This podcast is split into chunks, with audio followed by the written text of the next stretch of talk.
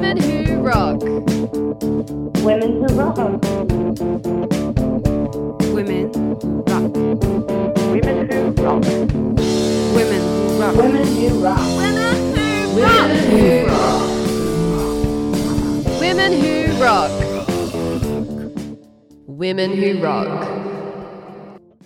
This is Women Who Rock, a podcast promoting Australian female musicians and artists. I've been saying that for 16 episodes.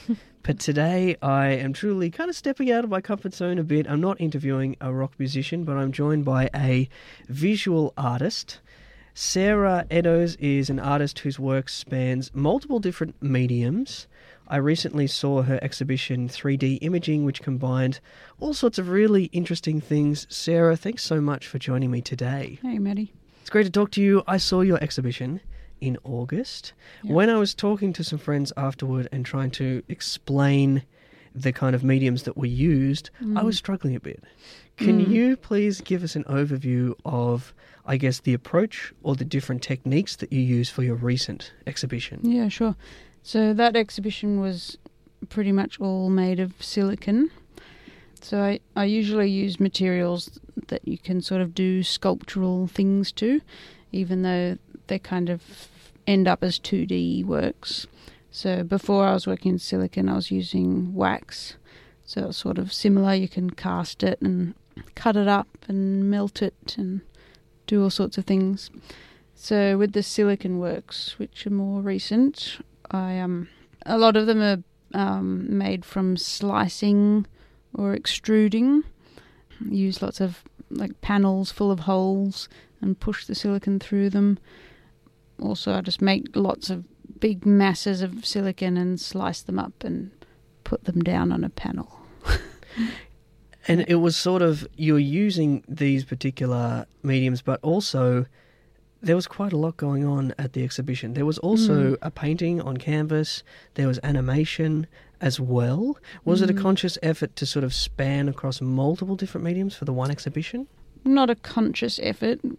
I do uh, quite a lot of animation as well, and that sort of seems to bounce back and forth between the still works, like the flat things, and the moving works.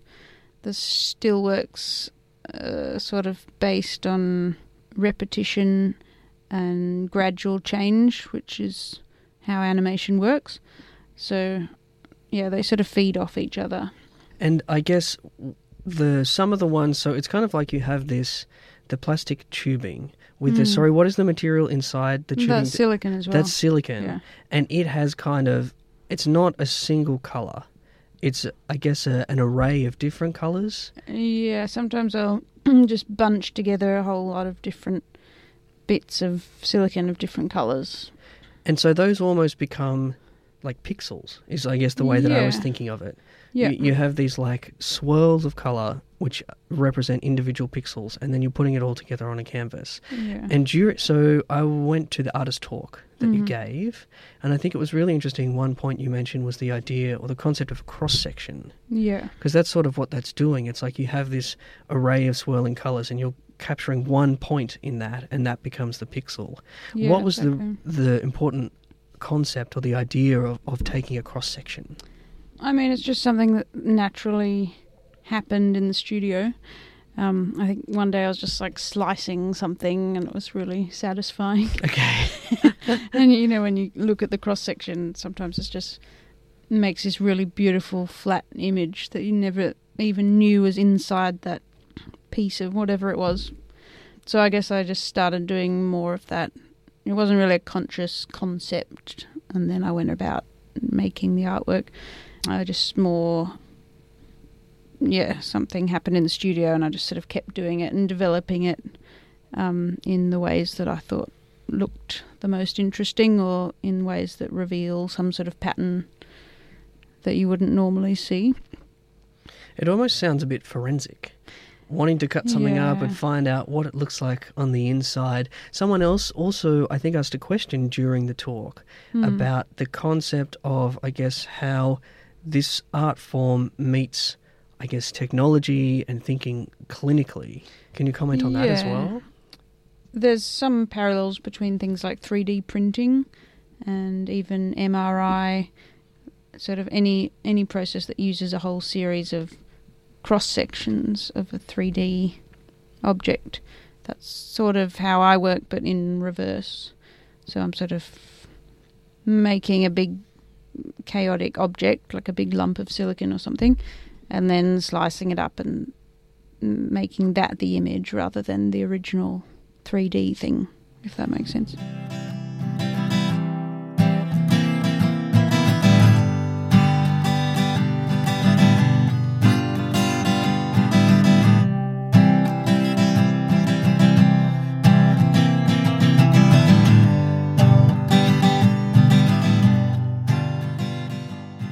So the exhibition was, is it called 220 Creative Space? Yes. Yeah. It's kind of, it's like near the Coca Cola sign Yep. in King's Cross.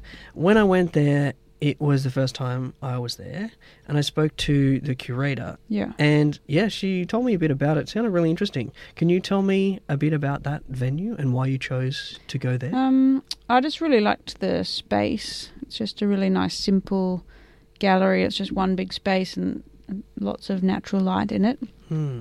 Um, and also, obviously, good location, being in Darlinghurst, and but it also has just a good collection of interesting artists, a lot of which have been my friends. So that's kind of what got Oh, nice. got me onto the gallery in the first place.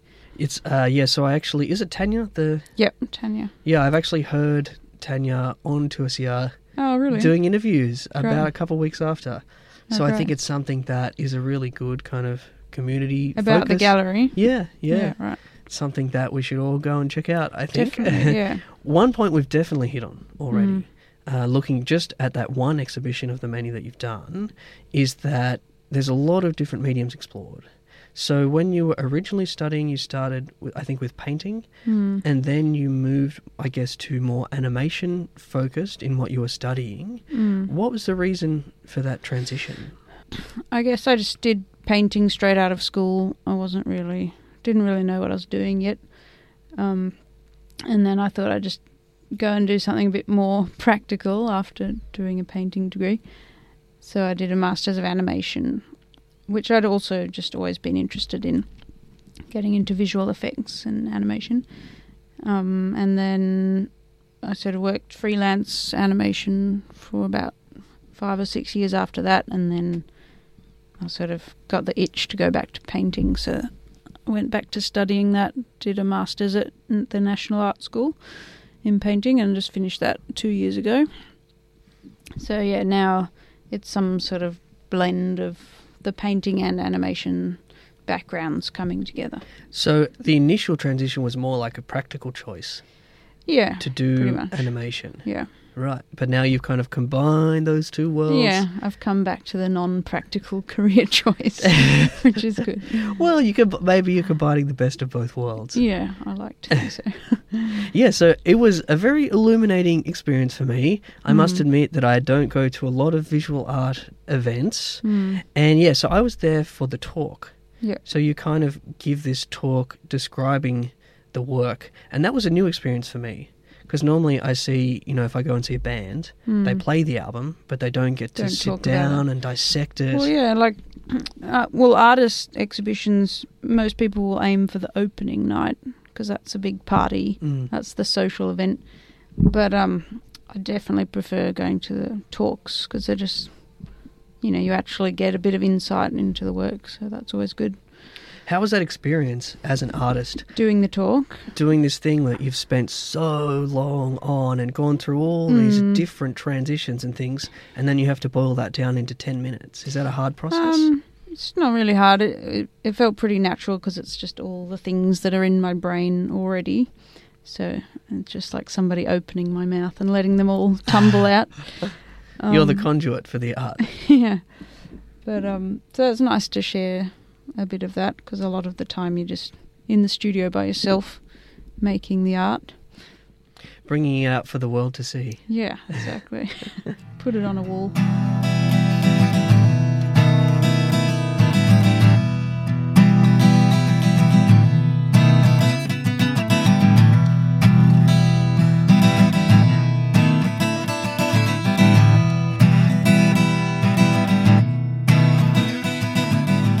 I saw a quote from the producer Quincy Jones from an interview I think Yeah. he did at the start of the year.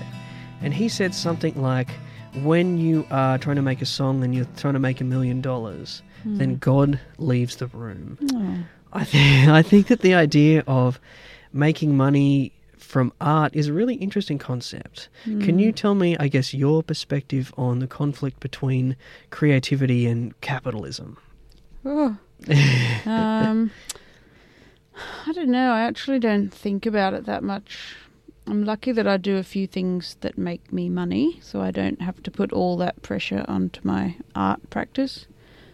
So I do like teaching and do army band. So yeah, that's enough to live off, and then anything I make from my art is just sort of bonus.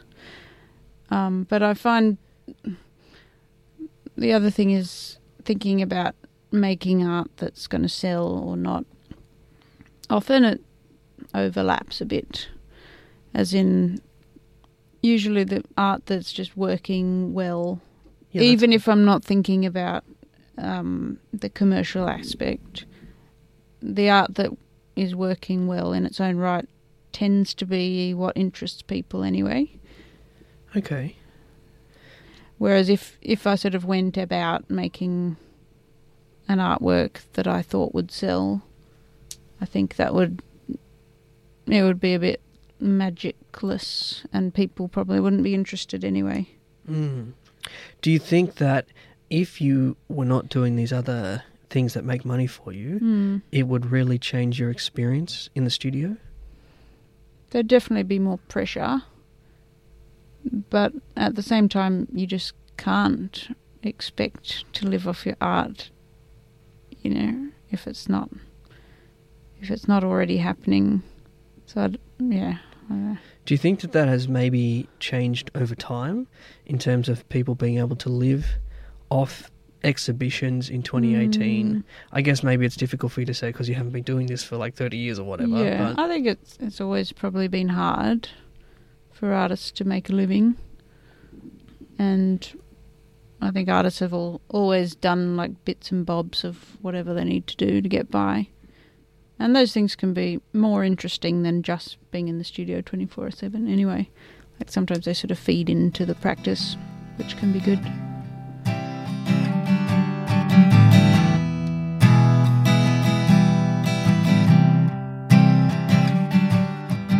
We were speaking earlier about the different things that you've studied. Mm. You went on an exchange to Paris Yeah. when you were studying your first degree. What did you learn there? It was really nice in Paris because all the materials were free. So they just had these drawers and drawers full of pigment powder, and we just make up it, our own paints and, you know, big reams of canvas and whatever you needed, it was all there. So that was quite freeing. You could just try really big scale works without worrying about, you know, depleting the Kofa art store. um, and then also I got in Paris was sort of the first time I had animation classes. I took some. That was like a whole major there that they can do. Um, so I went along to those classes, which was really great because they had an excursion to um, like the oldest marionette school in Europe, in Charleville-Mézières in France. Sort of out, I think it was a few hours out of Paris. So that was really exciting. So, and that probably started the journey into um, stop motion animation, Okay. which I got into after that point. Puppetry and stop motion, yeah. Right. You mentioned earlier as well. So you play clarinet. Yeah. You play clarinet for the Royal Australian Artillery Band. No. um, Oh. Well, for the army band. Okay. But I recently did a trip to Queensland with the artillery band. Okay. Yep. So they're based in Brisbane. But I'm a reservist in the Australian Army Band, which is based in Paddington. Okay. And how long have you been doing that? Um, seven years? Yeah. And is it mainly clarinet that you play? You've been playing playing cl- clarinet Pretty for a long much just clarinet. Um, sometimes sax as well. Yeah. So how often do, are you kind of doing Uh, we this? so we parade once a week Tuesday nights. So that's just a, a rehearsal basically, and then we just have gigs on top of that as they come up. Okay, So right. Probably like once every few weeks or once a month we have a gig. Yeah. And is that something that it's kind of a different world to being in the studio making art? But do you think there's Hmm. any link between Uh. playing music and being in the studio playing with extrusions or things like that? Uh, no direct link that I've found. There are holes in the clarinet. I probably could extrude something through there. Um, no, I mean it's just nice to do a creative thing as part of a team, I guess, in the band. Unlike the studio, which is pretty solitary. Is that a lonely road doing when you're doing exhibitions? You're leading up to an exhibition and you're doing all these late nights and Yeah, it's kind of all on you. kind of, yeah. Yeah. Doesn't feel lonely. It's fun. Okay. I wonder if there's parallels between doing that and doing PhD. Probably. It's a pretty lonely road, I think. yeah, I'm about to apply for a PhD actually. Oh, really? So we'll find out. Oh, cool. well, you'll have experience in that solitary Yeah. world.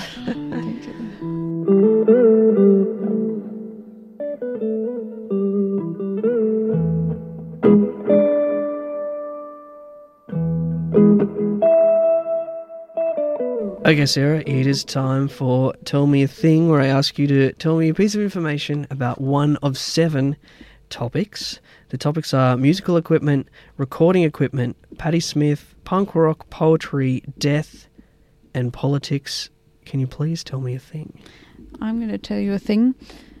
I choose musical equipment, the instrument of the theremin. Do you know what that is? I have no idea what a theremin is. Oh, I think I'm about to learn something. Instrument. okay. Um, I should have googled exactly how it works, but it's it's a kind of electric box, and it has a metal kind of ring coming up out of one end, and then the other end has a metal just a rod like an antenna, and so you use your hands, like the proximity of your hands to the those two metal parts, um, sort of affects the electric wave somehow and changes the sound.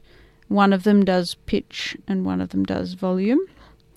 So, like the ring Ah, on one okay. side uh, affects the pitch and the rod affects the volume, or the other way around. I can't remember. So, if you watch someone performing it, which there's heaps on YouTube, they're just sort of doing these magical hand movements, sort of swaying them around the the theremin, but not touching it, and it makes music. It's Almost- amazing. and it's this really just ethereal, strange sound that it makes. Almost, it looks like kind of you're conducting Yeah, with your of. hands. I'm kind of waving my hands in the studio as I Yeah. speak, but you're not actually touching anything. Yeah, it's really beautiful. Right. Yeah. Have you ever played a theremin? I've never seen one in the flesh. Ah, okay. I think they're quite rare. I think they were invented by some Russian, maybe a radio person. Anyway, yeah, we kind of need to listen to some. Can we do that? I could probably put a theremin. No, let's put some pe- theremin music in as the outro for this. Okay. Um, that yeah, cool. Okay, I'm also going to go on YouTube later on and have a look at that. one of one of the most beautiful ones I like watching on YouTube is the Swan. Saint-Saëns, the Swan, Played with played on a theremin. just a theremin. Just the theremin. Wow. It's amazing. How do you do that? Yeah. Okay, cool. Yeah, I'm going to go and look at that a bit later on. Okay. Thanks for schooling me on musical equipment. no worries. That's one of the plans of this segment. Sarah, thank you so much for spending some time to have a chat with me today here Thanks, at Mandy. 2SER. pleasure. Thanks for having me.